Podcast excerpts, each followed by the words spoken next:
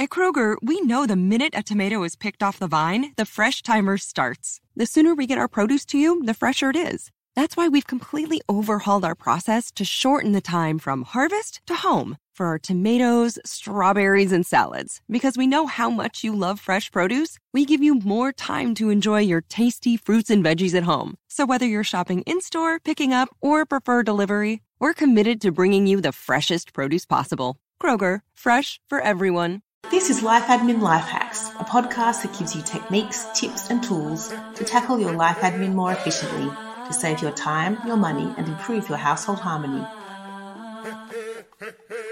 I'm Dana Roberts, an operations manager with two kids that seem to create more than their fair share of life admin in our family. I'm Mia Northrop, a researcher and writer who's about to get my kids fully adopting calendars, notes, lists, password managers, and reminders on their iPads. It's not just for Minecraft anymore. This episode, we interview parenting expert Michael Grose. Hello, and welcome to Life Admin Life Hacks. And welcome, listeners, to season six of the show. We've missed recording these episodes and have had an enormous number of ideas to bring to you in this second half of the year. So we hope you've had time during our hiatus to delve into the episode archives and adopt some new tools and approaches to get your life admin humming. We're going to explore lots of new territory this season, as well as revisiting some previously discussed concepts in depth to get you back on track. Our book, Life Admin Hacks, a step by step guide to saving time and money, reducing the mental load, and streamlining your life, is at the proofreading stage. It's so exciting. it's going to be on your shelves from January the 5th next year. So you can sign up to be notified about the book release at our website, lifeadminlifehacks.com. Just head to the section called book. We've also introduced one on one coaching and small group coaching programs for those of you who want a cheerleader slash accountability partner slash expert to help you level up your life admin game quickly. I've spent the last six months immersed in coach training so that I can partner with clients to identify their obstacles and explore the options at hand and get their life admin under control. So I'd love to work with you to free yourself from the burden of life admin. And you can head to the website and book a free discovery call with me if you'd like to find out more. And now to today's episode. Our recent survey of over 300 Australians revealed that parents do one third more life admin tasks than those without kids, and they're as twice as likely to struggle for time. So, the question we've got is how do we get kids to contribute more and relieve the burden and grow up to be efficient at their own life admin. Yeah, this is something that we've discussed with guests in the past. And we've referenced it heavily in the book because insourcing is the new outsourcing. If they can help with more stuff, then they should. And obviously, yeah, we want them to be equipped with the skills as well so they can live full and happy lives with their life admin under control. But for this set, we wanted to pull out the big guns and consult an expert in parenting independent children. Yeah, so stay tuned because Michael gives us some great gems of wisdom, including that parents often underestimate their child's capabilities by around three years. That you can devise a junior version of the game when you think about life admin. Just like AFL has developed Auskick and Netball have developed NetSet Go, you can think about developing a junior set of life admin tasks to help set up expectations appropriately. And for kids, self help starts with tasks related to their body and moves out into the home and then into the world. So it's a really great way of thinking about what tasks you can get kids started with. If you'd like to know how best to give your child space to grow into capable kids who can handle their own life admin, this is the episode for you. Michael Grose, founder of Parenting Ideas, is one of Australia's leading parenting educators informing and inspiring audiences in Australia and around the world for more than 20 years. Michael is a former primary school teacher with 15 years' experience, holds a Master of Educational Studies specialising in parenting education, and is the father of three kids. He's a best selling author of 12 books for parents, including Spoonfed Generation, Thriving, Anxious Kids, and his latest re release, Why Firstborns Rule the World and Laterborns Want to Change It. Michael has had parenting segments on The Project, The Today Show, Weekend Sunrise, ABC, and more. And he's contributed to HuffPost, Kidspot, and Mamamia, as well as being a columnist with both news and Fairfax newspapers. And now he's gracing life admin life hacks with his expertise and experience, and we are humbled. Thank you so much for coming on the show. Good on you. Thanks for having me. Uh, Michael, it's quite common for people to think about how kids can contribute to housework like cleaning, cooking, and laundry, and the appropriate ages and stages for them to help out with these things. But life admin's really in a category of its own. So we're so thrilled to be able to talk to you about how we should nurture kids to develop their personal administrative skills and contribute to this aspect of the household. Uh, in several of our episodes, we've had guests like Tracey Spicer reveal what their kids plan and take responsibility for, and often blows our minds and thinks about, you know, helps us redefine what we might expect our own kids to do. So, in what areas do you think kids are often more capable than parents give them credit for? Yeah, parents often underestimate what kids can achieve and what they can do. There's an old saying I've always followed it with parents will often underestimate their kids by about three years, and children will overestimate what they can do by about three years. So maybe there's a, a meeting of in, in the mix hmm. there.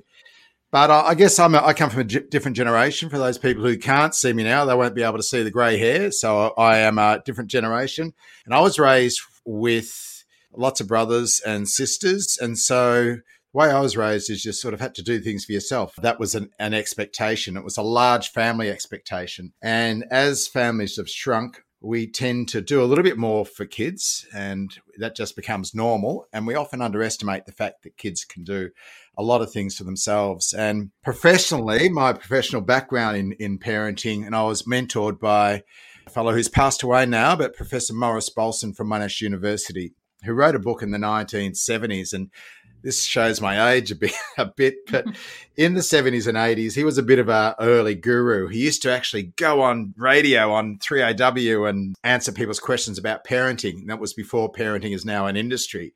Um, they were the days when if you went to a parenting session, you'd sort of only whisper it because you know parenting was education was sort of linked with poor parenting. Now it's very normal, which was good. But Murray always used to say, never regularly do for a child the things a child could do for him or herself. So the whole notion of, I guess, parenting from that perspective, and I guess it's in my DNA, is uh, as much as you possibly can, standing back and allowing kids to do things from the earliest possible age. And that's even toddlerhood. I know I, I've had my bag carried into parenting seminars by three year old toddlers whose parents say, no, no. And I go, yeah, okay, you can help. And, you know, it's carried for about a foot and a half, about half a meter put down, but at least they're trying. So it's often in those early years, if we can actually grab those efforts for them to help and to do things for themselves, it often becomes normal and becomes a pattern. So I always say start early. Yeah, I do love that saying of never regularly do for a kid what they can do for themselves. And I think about that when I'm hanging up towels in the bathroom, when I'm putting plates in the dishwasher,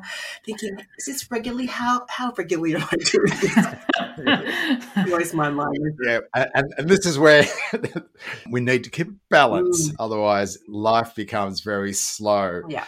And I remember I was an at home dad for my youngest child. I've got three kids, and I was the at home dad for my youngest child.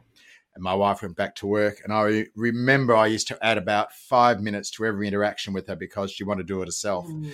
So going, you know, dashing out the door to Kinder, I'd be going, I'll do up your shoes. She'd say, No, I can do. Very frustratingly, you stand back and allow her to do it. But I think if you did that all the time, nothing would ever get done. So it, there is a little bit of a balance. But I think most parents, you're a parent and listening to this with with younger kids, you'll know that you actually need to slow yourself down a little bit and uh, mm. move in kids' pace, particularly if you want to develop that little bit of independence and teach them how to be organised. Yeah, and that I can do. The focus of what those tasks are very much changes when they hit tw- you know, teens, teenagers. What do you hear from kids about where they'd actually like more autonomy and independence in their lives? Yeah, look, toddlers and teens, they're almost similar in groups, actually. I always put them together. They, they want more autonomy. So toddlers say, I can do it, and teens say, I won't do it. Toddlers want. Toddlers want more autonomy in their physical world. They want to be able to touch things, grab that cup, do it themselves, feed themselves, dress themselves, and that can be frustrating. And I know not every child wants to dress themselves. Sometimes they, you know, it's annoying sometimes for, for those parents whose kids who who don't. But a lot of that notion of being a toddler or two or three year old is about finding out what you can do and experimenting in the world. And similarly, when kids move into adolescence, what they want is more autonomy, but they want more autonomy away from mum or dad. They want more mm. autonomy in the physical world. They are similar in lots of ways, but what they want autonomy for an independence is is a little bit different. So, older kids really often want just more self sufficiency, an opportunity to grow away from mum and dad to get some more freedoms which I guess was granted to kids a few generations ago. You know, I grew up in an era where I think I was 12 or 13. I remember catching a train from Oakleigh, where I lived, into the city and going to the football, uh, the MCG, or going to the movies on my own. And I know my own kids at that similar age, I didn't have that same same view. So I didn't grant them mm. the same freedoms as I was that were granted to me. So it is more challenging for parents to grant kids those freedoms as well in this day and age. Yeah, it's a really interesting point, Michael, because I, I, find myself doing the same thing, hesitating to give my my daughter who's 14 you know control complete control of her schedule for example something which when i was 14 i had complete control of my weekends. I you know had to get to my own tennis competition and arrange it for myself whereas i'm still kind of organizing her schedule. So why do you think parents are hesitating to get kids to contribute more and, and control more of their lives yeah, that's a really interesting point I think there's a few factors at play. Firstly, I mentioned earlier that I was born in an age which of larger families. Although my I was in a family of four, so technically it's probably not a large family. But certainly in larger families, kids were granted more freedom because mum and dad tend to delegate more. They tend to be facilitators of the family. They can't do everything for every child, so often an older sibling would step in and do some of the parenting or look after a younger one. So mum and dad naturally step back. And as families have shrunk, and the mean number of kids in a family now is two in Australia, we tend to parent more individually. In some way, we know too much. We know a lot. We know when they, as I often joke to parents, if you have five kids, you wouldn't know if the youngest one turned up for breakfast. But job's right. You know, just come and tell me if you're hungry. Whereas when you've got two kids, you know exactly what they've had for breakfast and what's coming up. So we know a lot. Raising kids is always about space and intimacy. Space is the opportunity to grow away and do things on your own without someone looking over your shoulder. Intimacy is that opportunity for relationships. When we've got big families, intimacy is hard. It's hard to have a one on one relationship with every child, but space is easy. When you've got small families, space is our challenge, giving kids an opportunity to grow away and do things without us looking all the time. And intimacy is easy. So, uh, in some ways, it's to do with the smaller families. We know a lot about our kids. And also, I think that the definition of parenting has shifted over the years as well. So, a good parent a few years, you know, many years ago would have been one, well, let's go back 100 years. If you're a good parent in the Great Depression in Australia, all you had to do was point to your kids and saying they're alive and you know your job's half done so the, the bar was pretty low and as as we've moved on i think the job of a what a good parent looks like has changed a bit. And if you had a larger family like myself, when I sort of grew up, I think the job of a good parent was re- raising, developing independence and a responsible kid. And as families have shrunk and generations have moved on, I think a lot of parents judge their judge their parenting a little bit on what their kids can do. We have a lot of vested interest in raising our kids, and so I think sometimes we over control just that little bit we want to make sure that the kids can do everything and solve every problem. So sometimes stepping back is the challenge. And we know in larger families, it doesn't matter if you've got a, you know, when you're going to family of five, for example, parents are always stricter and closer in proximity to, a, to the firstborn child. By the time you get down to the fifth one, they have a great deal of space. Now, when we're we've only got two kids in a family, we sort of practice and break cut our teeth on the first one, and we know that the first one regardless of whether they're a small family or a large family, that first child never gets as much freedom as the last one. Parents get tired, they get worn out, they they work out what's important and what's not. By the time they get to the fifth, sixth, or seventh, you know they're in bed by the time the seventh one comes along. There, but if that ever happens, the smaller family and lack of space, and also the change in what we see as what a good parent does means that we're just a little bit more tied up with what our kids do. Mm. So, as parents, what can we do to give our kids that mm. independence? You know, if, we don't have five kids and we can't rely on that, you know, the space that happens in a large family, what should yeah. we be doing? It's a, really hard one. That's where if we can start early, so part of the trick is starting in, with any process, is whatever process you put into place, it's really useful and becomes normal. So I'm watching my younger, my daughter who's got three kids, and I'm just noticing how her th- three year old she spends a lot of time with her language, her language, what I call languaging. Language is uh, is can you get this for me? Um, Harry p- passed me that. Harry, can you take that? Carrie. So poor old Harry's doing doing lots of things which Mum would probably do for herself. She gives him the opportunity to cut his own food, to put the food on the floor, to clean it up, etc. So the expectations are fairly high at a young age. That's part of the trick is getting in early. But I think sometimes it's just realizing the fact that kids will survive with it, with, without us. Sometimes an illness in the family when mum gets ill or gets very, very busy. And you notice I said the word mum there because often it's, it's mums that are mm. primary parents. But sometimes when we get absolutely busy, we stop doing things for kids and then they'll suddenly fill the gap and start to do things for themselves. But having said that, sometimes when we're so busy at home, when both parents are working, we haven't got the time to allow kids to go at their own pace. So it's easier sometimes to clean up the mess. It's easier to, sometimes just to feed them and get out the door. It's easier sometimes to give in to kids because I don't want to have that battle. Busyness is really hard.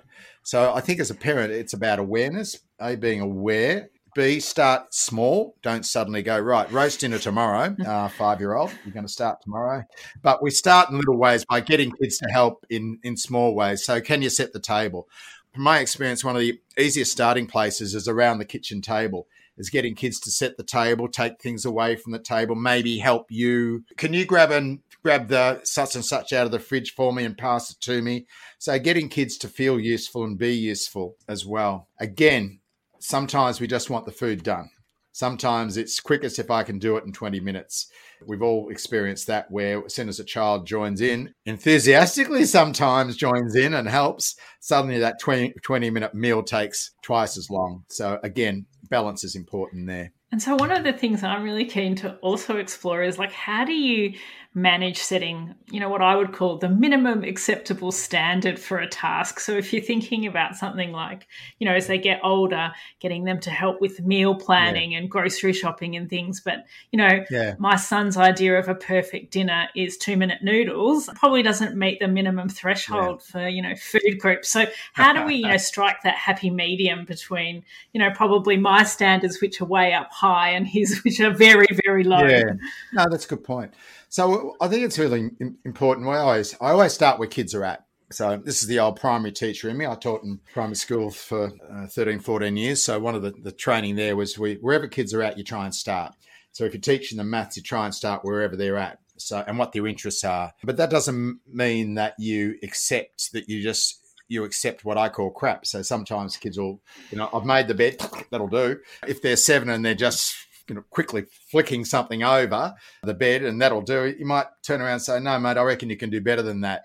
But if your three year old making a bed maybe arrange the teddy and fix the doona up and put your pillow on, that's a three year old's version of making the bed.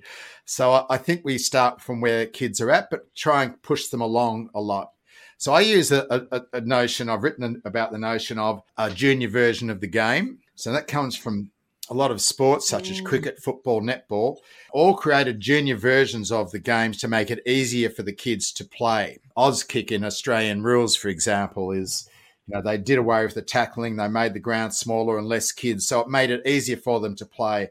And as they get older, then they the rules increase. So I think sometimes we as adults need to make the game easier for kids to play. So you know, picking up where they are at. As I say, I often use the bed as a simple example. That's a, a young one, you know, makes the bed just soothe, smooth the doona. But as kids get older, our expectations rise.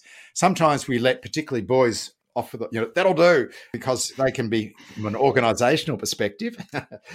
then sometimes not as well organized and they'll often put up with lesser standard than sometimes girls will actually.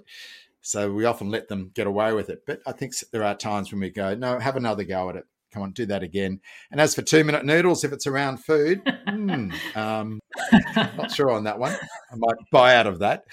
I've got a funny story about two minute noodles and independence. This is an absolute true story. My son was always an interesting one. He's, he like, didn't like to be told what to do. He liked to do things in his own way. And that's very typical. Boys tend to be what we call heuristic learners. And a heuristic learner is someone who learns from the experiences. You can tell me all you want, mum or dad, but I'll find out for myself. You know, sometimes those kids who want to develop independence we need to not rescue them, but allow them to experience that less pleasant thing for them to go, oh, next time I won't do that. Now, if there's danger, you know, if it's a child's about to pat a dog, and we know that dog's, uh, that now's not the time to learn from experience. You know, you take their hand away because you don't want to be bitten, but there are times when learning from experience is a good thing. But I remember when he was about 15, he went on a school camp, and the school camp was all about developing independence. This school they went to was very much about developing independence. So school camp said, "We're going on a hike. It's a five day hike. You got to bring your own food and everything. You, you guys organise that." So my son thought, "Oh, look, I'll, they're pretty light. I'm going to take two minute noodles," and so he did. So for five days, he lived on two minute noodles. And he got back and he, he said it was the worst decision he ever made because his friends had food, which was really nice, and he had two minute noodles. The teachers laughed about it. We spoke to them later and they said, look, we could have got him out of it, but it was a stupid thing he did. And we told him, he said, mate, you're going to get sick of it after three days. He said, no, he was a teenager. I know better. And that's an mm. example sometimes where we've got to step back as parents and let them learn. Yeah, that's the challenge. It's that resisting that urge not to rescue and let them experience it for themselves and, uh, and as you mentioned before, just like expect the gap. Know that the standard's not going to be met, or it's going to be really slow, or it's not going to be yes. quite there, and be okay with that gap. Be okay with it. And that's a really good point. That gap is a lovely way of saying it. And I've always tried to, and it's an it's a teaching method as well. I always tried to, if kids try to do something, I always accept their standard as a good standard as long as long as they were trying. So I remember when my son used to set the table, I always knew when he set the table because with the knife and fork were the wrong way round because he was a left-hander. We'd never actually say, "Oh, you know, do it the right way." Every time he'd do it again, next time we go, "Right, this one goes there and this one goes there." He'd eventually he'd put it down to be in the wrong spot but he was pretty genuine about it. So rather than correct him, we would next time he did it, just before the experience, would remind him again, don't forget you put the right hand. So yeah, that's part of the job of if we want kids to be independent, part of our role is to actually be a patient teacher. Yeah. So in the spoon-fed generation, you suggest things like meal planning and prep and getting the kids to manage their own school forms, pocket money. What are, what are sort of junior versions of the game for these key activities? I love that. I love that okay. Phrase junior version of the game, picking up the language. All right. Again, I think pocket money, I love pocket money developing independence and helping kids to be better organized. And it's about allowing them, giving them a little bit of autonomy over their own lives. And this is one of the issues with, with kids of all ages. They want some autonomy over their lives, particularly kids when they move into to adolescence. And pocket money is a really good way to give them uh, some control. You can give it to them when they're five, or and I've noticed my daughter gives her four year olds or her son, I think he was four, maybe five, when he started getting his pocket money. And he got it in, in three jars and he still gets it old school, but he gets it in coins. And I, I still see him, he puts one in one of the jars, which is for spending, one in another jar, which is for saving, another one, which is for, for charity or for giving, as his, his mum calls it. He has a little bit of aut- autonomy there. And whenever he asks for something, Mum, can I have her? His mother often says, I'll get you that now. You can pay me back later. And I've heard her whenever he said, whenever she says, I'll loan you the money or I'll give you that money because you haven't got it now and you can pay me back later. He says no. Mm. Suddenly the decision is his. Suddenly I want to make that decision. And she told me she does that because she likes to give him treats, but it gets it's never a treat if she's always asked all the time, Mum, buy me, Mum, buy me, Mum, buy me.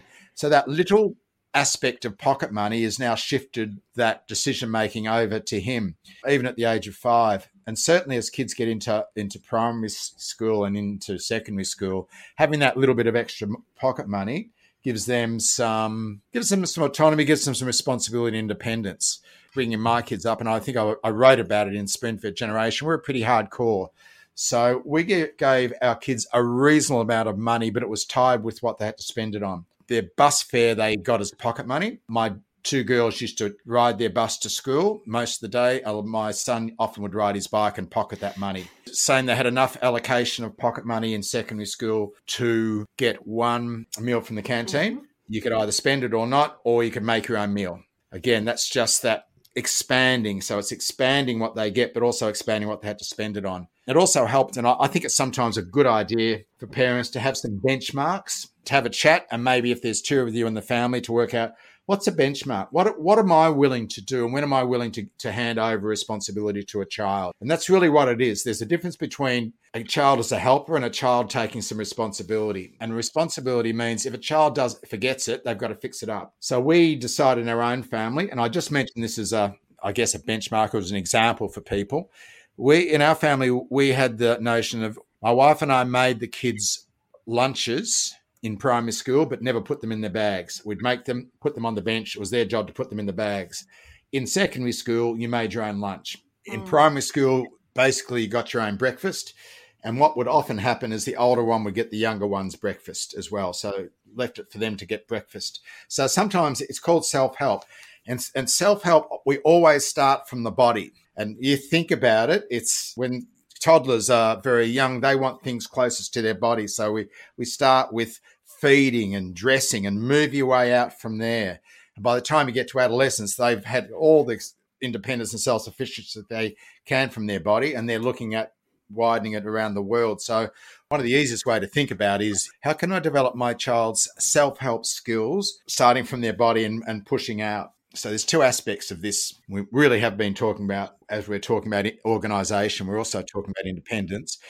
There's the self help, what we call self help or self sufficiency, and there's also an aspect of helping others. That's why kids can help, should be able to help at home without being paid, uh, and that's how kids can contribute as well to the family. Mm, that is a good point in terms of pocket money and whether it's linked to chores in the household or whether it's unlinked or whether there's there's still chores that yeah. go on. You know, your pocket money has nothing to do with that. What have you seen as being most effective? Yeah, good. That's a really good question. I'm going to talk about philosophically and then I'm going to talk about it from a practical perspective. A lot of people actually say kids should be paid for pocket money because because it teaches them there's you don't get a free lunch life never pays you. You need to be able to earn your way. And I think that is a, a, terrific notion. We need to teach that with our kids. However, it doesn't have to be done always by linking it to pocket money. So I guess my philosophy around raising kids is the simple fact that in a family unit, it's about we. We've got to focus on the family. So we share the jobs, we share the joy, we share problems, but not all problems. But if some child has a problem, we might all talk about how we can work out and help this child. But we also share the wealth. So that's where pocket money comes in as a shared part of that sort of family wealth. And you get a you know, small amount on a regular basis and you get to make some decisions about how you spend that. If you keep spending it on really on rubbish all the time, well, maybe we will relook at it. But there's also an expectation that you help around the house because that's what we as families do. Rosters work well from that notion, you know, developing a little roster of some of the bigger jobs. You can do that from a very early age of, and change them round as well. The worst job was the dishwasher. So it was always done by kids. Sometimes I'd move away when I'd see a five year old get the stuff out. I don't want to watch this. Uh, but that, we used to rotate that around as well. So two or three little jobs on a roster is a really good thing. And what the roster does, it, it gives the authority, takes authority away from you. Instead of you all the time saying, do the dishwasher, do this, feed the dog, feed the cat, it's the roster almost who, who's doing it, if that makes sense. There are times in families and kids will, they want to, they're saving for a surfboard or they're saving up for something. There's no doubt, and we've done it ourselves, that, yep, we'll give you some extra pocket money if you want to earn it as well there. But why I, I like to to keep pocket money separate from behavior and pocket money separate from helping. Get different strategies to get kids to help and get different strategies to get kids to behave. I've seen parents will take away money from kids because they misbehave or give their kids money because they're really, you know, they've done the right thing. That's a recipe for disaster. I've seen some things which are pretty awful there and doesn't doesn't end well because everything becomes a negotiation. Yes. So, as the kids get a bit older and we start to think about other sort of administrative things that often fall on parents, I think, you know, managing their schedule and their social life just can become, you know, quite a big task. So, what sort of ages could we expect children to kind of manage their own schedule and start, you know, you know, public transport or walking yeah. permitting, getting themselves to where they need to be, and how can it be done safely? That's a really that's a really good question. How can it be done safely, and at what age? I'm not going to duck this one, but every child's different, so it's very hard to come up with an age.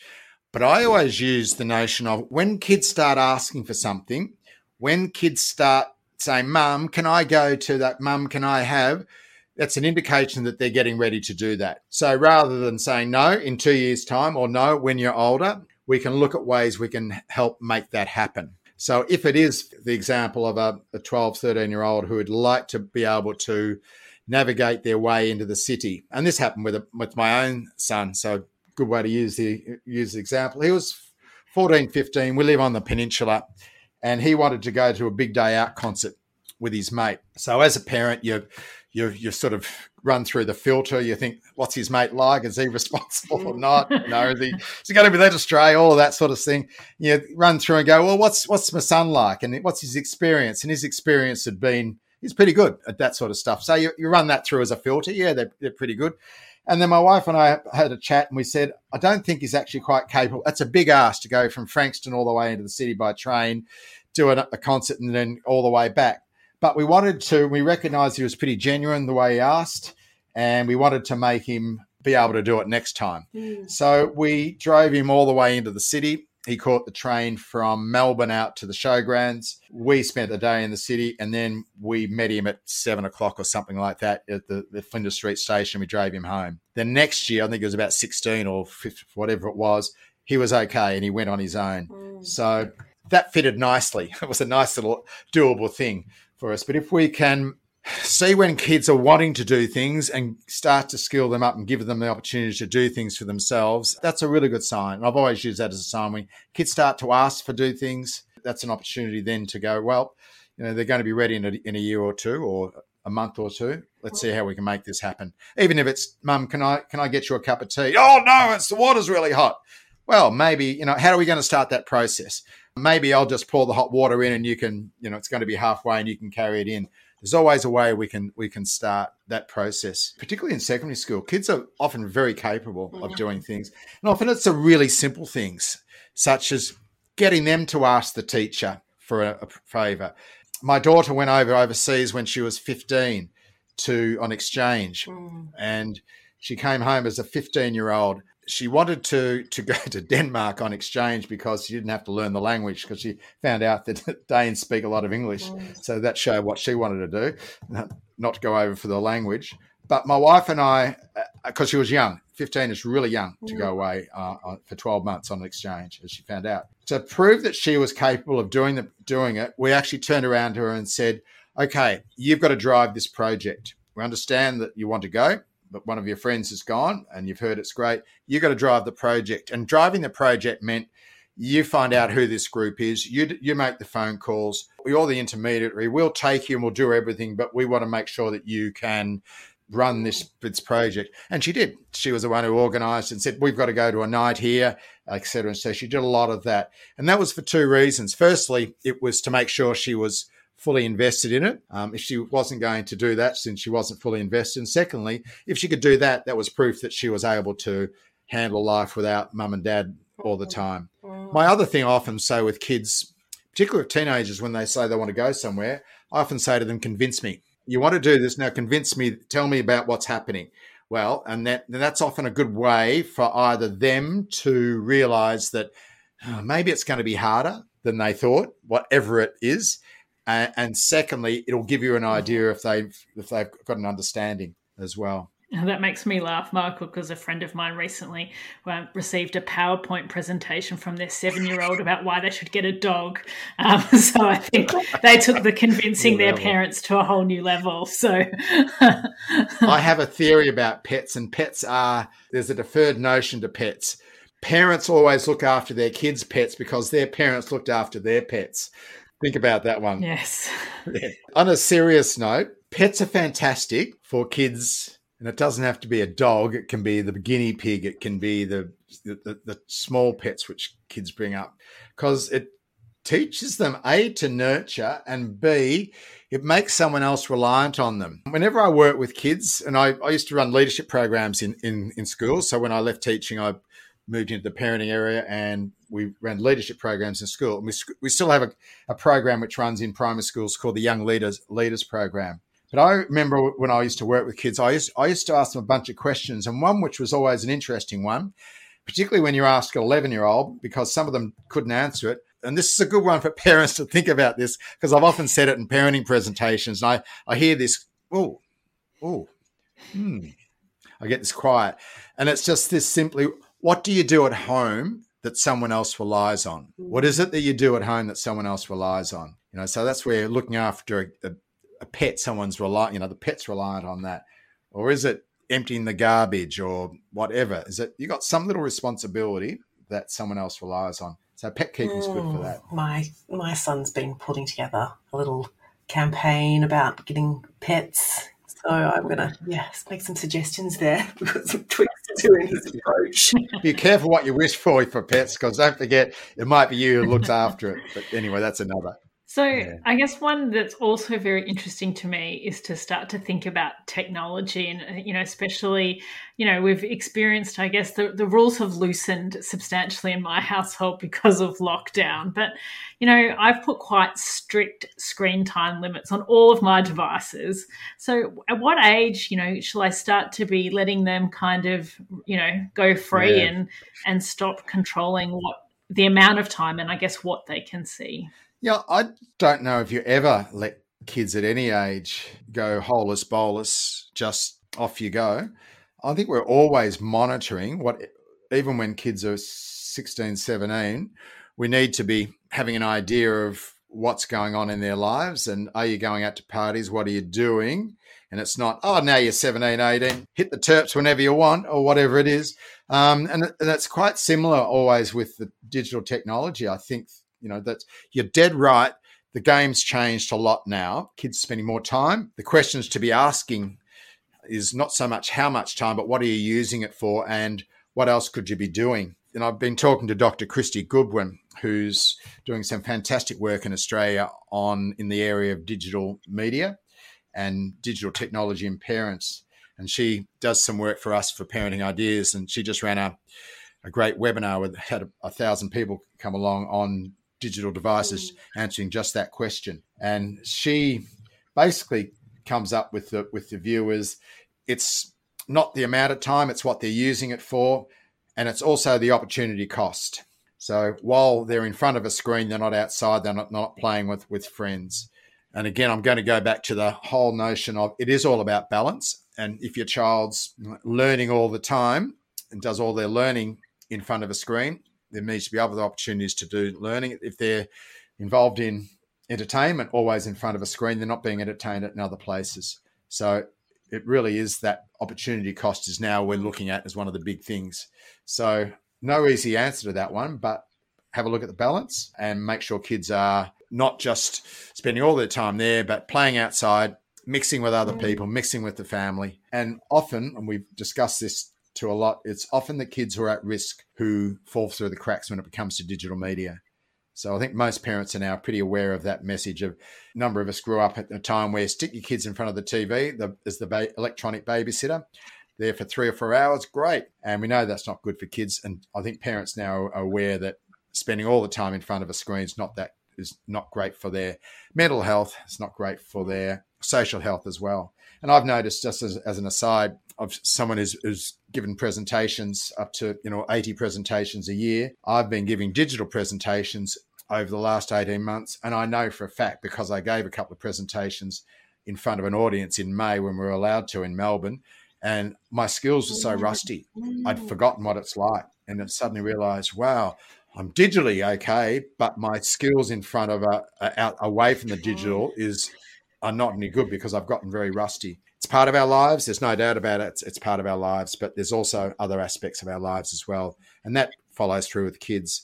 So I don't think we ever divest our responsibility as parents, even when they're teenagers. We need to be what I call monitoring, knowing what's going on, having those conversations. You know, three hours, you reckon that's a good enough time? And one of the things about teenagers is they need to be challenged. They need parents who will actually challenge them as well and not just accept and go, oh, you're a teen. That's okay. Yep. So yeah, looks like Dinah, we're still going to be looking at the life admin tools we can use to monitor screen time and automate. Just like the roster takes it away. It's not the roster. It's not us that's telling you to do the dishwasher. It's the roster.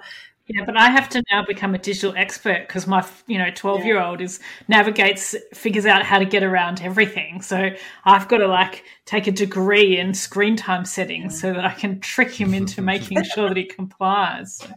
Uh, I guess I knew that that was the answer, Michael. I guess I was hoping you were going to say magically, no, no. When he turns fifteen, you can just let yeah, go. But no, no, oh. no. Actually, I'll, I'll, be a boring old parenting person now, and the p- boring old parenting person, and found out that the eighteen, the boys in the eighteen to twenty four age group are the, the most at risk group. And one of the reasons is that they've moved away from most of their connections, their school connections and workplace, and often family connections we need to always be sort of keeping an eye on on kids all the way through, particularly as they move into early adulthood as well. But that's well, another story. It did it did sort of trigger in me some ideas too around how people are navigating the pandemic and the things that they're getting their kids to do that they wouldn't possibly have done before, like having to leave them because you have to go to the supermarket and you can only take one person in the family. So you're leaving your kids at home, which you would not have done at this age. Or you're sending your kids up to the shops because you've got a, yet another Zoom meeting and you need some groceries. So the kids might be going up to the shops are by themselves to buy something at a younger age. I know I've, my kids have been up to shops. I've left them. I've never left them in the past. But there are some opportunities there for the kids to be contributing more and growing during this time. Oh, there certainly are. I had a conversation with a group of principals in Queensland at a conference earlier this year when we could go to conferences, and one of the big th- comments they said was kids develop a lot more independence in in primary school. And one of the things they said was that because parents couldn't go in for the school gate, yeah, so they had to meet them at the school gate, leave them there, and off they go. So the kids carry their own bags, do their own messages, and all the rest of it. So yeah, I can see that. I can see one other aspect. I'm not sure what it's like where you are, but I'm seeing kids at the moment, and I'm sure your listeners won't mind knowing that this is being re-recorded during a lockdown. But where I am, I'm seeing a lot of kids ride push bikes around in lockdown, mm. you know, after school or you know probably you know lunchtime inverted commas, which is fantastic. So I think there's some pluses here where kids are get, getting a little bit more freedom. They're not as in as fully invested in after school activities, and a lot of kids mm. in this day and age have very busy after school activities. And there's a cost to that. And one of the costs is that kids miss the opportunity to keep themselves busy, miss the opportunities of, of just having a bit of fun and, and mucking around. So it looks like mucking around might be on the back on the agenda for a bit as well. So there's there's some there's some pluses there. Yeah. And you know the, the, the parenting researcher actually says that why mucking around and play is really important is and free play is puts a locus of control on kids they can control it as opposed to you know, doing after school activities which adult organized and adult initiated. Mm. So when kids start to play their own things, they become very creative. They practice conflict resolution. They do a whole bunch of stuff as well that we adults don't know about. In a way, we don't really want to know about it and, until until something. Don't come to me until you, unless you've got some blood. Is the reaction. Yeah, I, I laughed when they closed the playgrounds and the kids in our neighborhood just gravitated to an oval where there's this massive pine tree. And instead of them all climbing over the climbing equipment in the playground, they were all in this one tree making cubbies and hanging out. And then when there was a little rope put around the tree, they all gravitated to this kind of like garbage dump slash building site. And they were just mucking around in there. So I was kind of delighted that they found these wild ways to play not, can't be deterred by the playground being closed. They yeah, it's great. Lovely story. now, you touched on it a little bit earlier before about some of the gender expectations that are placed on kids when it comes to looking after themselves, essentially, and contributing in households. Are there different things we need to keep in mind around how we're parenting kids of different genders? yeah, there's cultural expectations around gender. And I made the point when I was discussing um, my book, Why Firstborns Rule the World, and Laterborns Want to Change It, that a lot of expectations go on firstborns.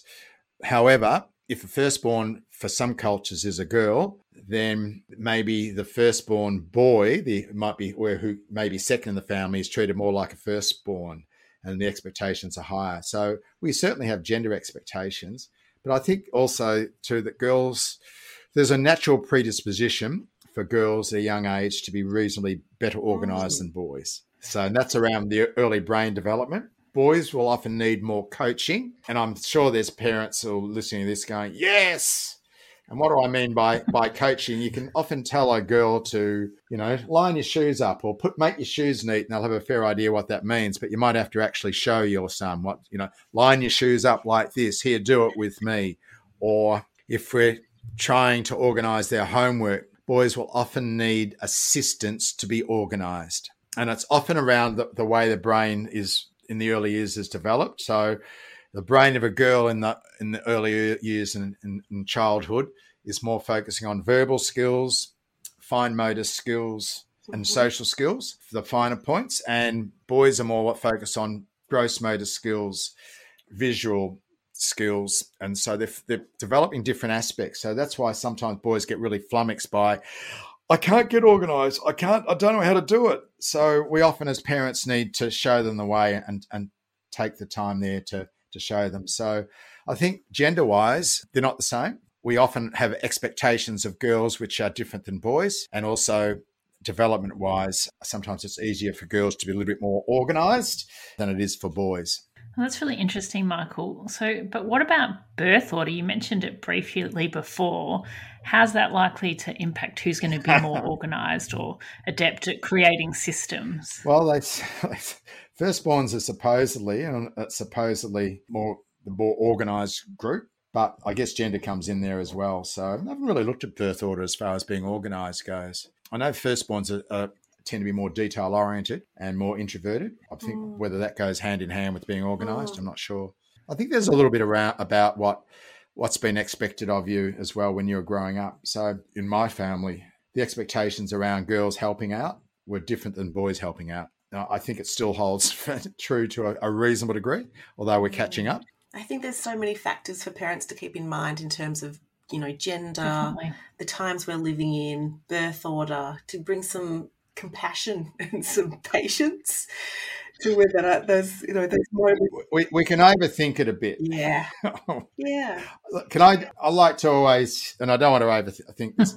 I always put it down this, and I, I don't want to get philosophy. It's not the time for philosophy or anything like that. So one way to look at look at it is, and I always look at parenting this way. There's there's there's three aspects to it. So it's genetic. So it starts off. I call it G and T, gin and tonic. So you'll remember that gin and tonics at the, at the bottom. G is for genetics, T is for temperament. So kids are born with genetics and born with a certain temperament. So genetic am- angle is what's passed on from parents, and the temperament is something you are born with, and it doesn't change over time. I've got two girls. I've got a, as I've mentioned before, and they're at either end of the sociability scale, which is part of temperament. I've got a slow to warm up and a quick to warm up. As kids, they were treated, had to treat them differently. My slow to warm up whenever we go into a new social situation as a four or five year old, she'd take her time just to get to warm up. In the meantime, the older one was she's off playing, and the younger one would just have to wait a time. And then off she'd go once she got warmed up, so to speak. That hasn't changed in 30 years, it's still much the same. So the G&T, most parents will know that's the aspect of we've just got to work with that. We can't change it. You've got to work with it. The slow to warm up. Yep, I'm going to have to just wait with you while you, and I'm going to have to give you some few tips to help you make friends. The other one, no dramas. Then, then we throw around that the birth order, and and the birth order is what is about differences as well. And kids are niche marketers, and they'll often go for the things in the family which which give them attention. So if the first one's the responsible one, there's a reasonable chance the second one might be a pest. At least I know I'm around. If the first one's a really independent one and does everything that keeps mum happy, there's a reasonable chance the second one won't be as independent because they might do something else. So if you're talking about independence, they're not all going to be as independent in the same possible way. So that counts for the differences. And then what we throw around that, the third aspect is what we call a family frame, which is probably what we're talking about now. You can tell your family frame by what your kids have in common. As they get older, if they're all pretty independent, even your least independent one, but compared to others, they're all pretty independent. they can give themselves a feed, cook a meal, whatever it might be. Well, that shows that independence is part of your family frame. If they're all, you know, excellence or they're all very curious or they're all learners, that shows that curiosity and learning is part of your family frame. Mm. So that's your values. Mm. So the things you nag your kids about makes up your family frame. And that's what you, your kids have in common. So in some ways, that's the space we're playing at now. Mm. That's the parenting space. Mm. All the things you nag your kids about and you're on to them about, that's that's what we operate from as that's the real parenting impact. You've got to adapt to the genetics and you've got to work around that. And, you know, I love my child to be independent, but he's not quite there. He hasn't got the skill set, hasn't got the temperament set. We'll do our very best, but it's the commonalities. It's that's the space we're playing at. So don't sweat the small stuff. Think about the big stuff, and then it's more the long term as well. And that's a beautiful place to finish, Michael. I love that idea of thinking about the family frame and, and taking things up to that higher level. That's setting the landscape for everything else. Thank you so much for your sharing of your experiences and your ideas today. That's a pleasure. It's been fun. So, listeners, you can find more from Michael at parentingideas.com.au. If you'd like to hear more, we're thrilled that you could, we could have you here to kick off season six with us. Fantastic. Thanks very much. Thanks for listening. Show notes for this episode are available at lifeadminlifehacks.com. And if you're a fan, please subscribe and share the love and tell a friend or review us in your podcasting app. You can also follow us on Facebook, Instagram, and LinkedIn. It's Jeep 4x4 season. Make your next adventure epic and hurry in now for great deals. Now, well qualified returning FCA lessees get a low mileage lease on the 2023 Jeep Grand Cherokee Laredo 4x2 for 369 a month for 24 months with $2,999 due at signing. Tax title license extra. No security deposit required. Call 1 888 925 Jeep for details. Requires dealer contribution at least through Ally Financial. Current lease must end by 6 324. Extra charge for miles over 20,000. Residency restrictions apply. Take delivery by 531.23. Jeep is a registered trademark.